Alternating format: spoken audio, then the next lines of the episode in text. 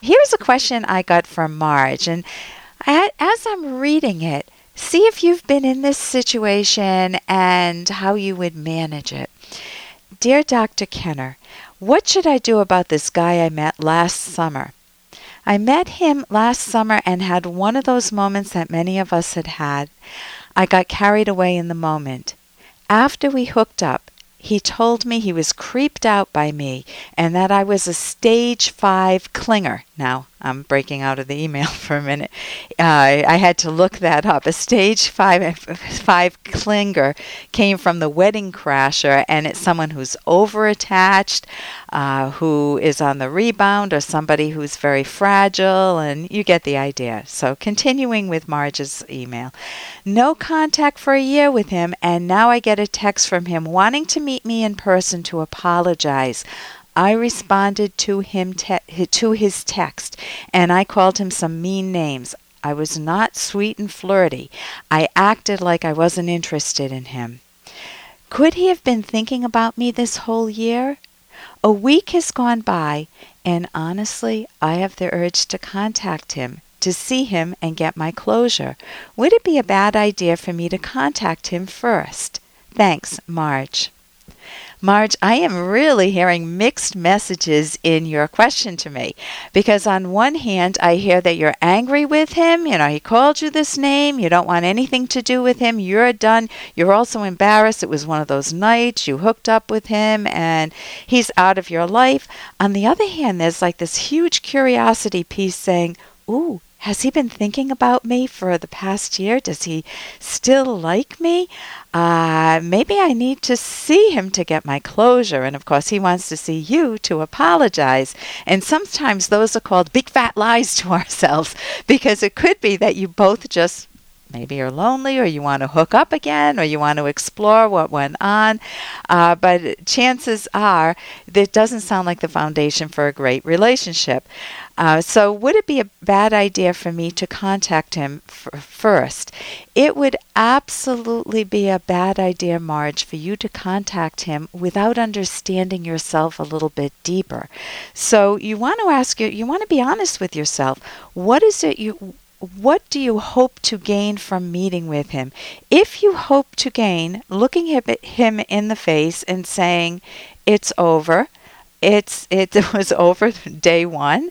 I don't like I don't appreciate someone who calls me a clinger when I just met you and uh, if you're you've already done that. You texted him. So i'm not fully convinced that you want to do it uh, to meet with him solely to get closure because closure can be gotten in many ways. And one of them in a situation like this is just not seeing him anymore just having nothing more to do with him.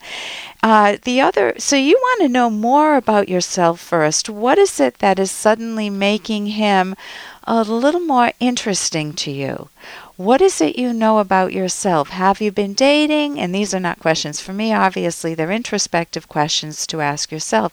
Am I interested? Is there anyone else in my life? Am I feeling a little bit lonely now? Has it been a while since I've had any intimacy and I just would like to be in the arms of somebody, even though he might not be the best person for me or I know very little about him? Uh, so, first, you want to really use it as an opportunity to learn about yourself. If you want self esteem, the key to that, Marge, is making good choices. And if you have a habit of hooking up, which I don't hear that you do, because you said this was just a kind of a one shot thing that sometimes happens to people, uh, but if that's something that you do do, you want to learn to make better choices because the person that's going to hurt most, you know, forget about diseases and everything else that you're putting yourself at risk for. The person that's going to hurt most is you. You will not respect yourself because you always live with, we always live with ourselves and we know what choices we make. I know my own good choices, I know the ones that we're not so good.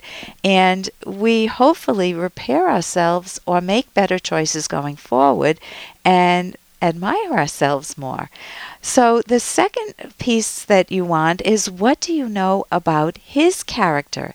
He's a guy who said you were a stage five clinger. He was creeped out by you. Man, if someone said to me, Ellen, I want to fix you up with someone, let's, let's, uh, uh, not fast forward, but go, but go back in time a bit. And I was just a teenager, a young adult, and they said, I want to fix you up with somebody.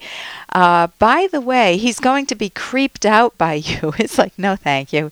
Or if I dated him once and heard that he was creeped out by me by someone credible, it's like that word creeped out. It's that's not making me feel important, valued, and cared for and cherished. I'm not feeling visible with him. I'm feeling like a creepy person, like a clinger in, in that case. So what do you know about his character? Is he honest? Is he does he have a good job? Is he lovable? Uh, is he attentive, or do you know nothing about him? Was he just a random person you met at a party, hooked up, or he's a friend of a friend of a friend, and you're hooked up, but you haven't done any investigative work? Man, if you are looking for a long term part or a good relationship, let's not, maybe you're not ready to get married yet, but a good relationship you want to know about that person's character and you want to value yourself enough to not go around and you know this already hooking up. Uh, the flirty part's always fun. You know does he love me or not? Or does he is he interested he may not be able to love you obviously on the he wouldn't on the first night. But that flirty part is so much fun in dating. Will he call? Should i call him? And of course it's anxiety producing but it can be wonderfully playful and fun and you know you feel romantic you feel on fire and hopefully the other person does too when you're attracted to one another. I know my husband and i felt that way about one another. And that's what you you so you want to have that flirtiness within the context of building your own self esteem, valuing yourself, and really learning about the other person. I'm Dr. Ellen Kenner. My show is The Rational Basis of Happiness. My number is toll free 1 877 DRKENNER. I'm a clinical psychologist, and it's an opportunity for you to call and ask me any question you call, a, ask a counselor or a therapist. And again, you can jot down my number toll free 1 877 DRKENNER.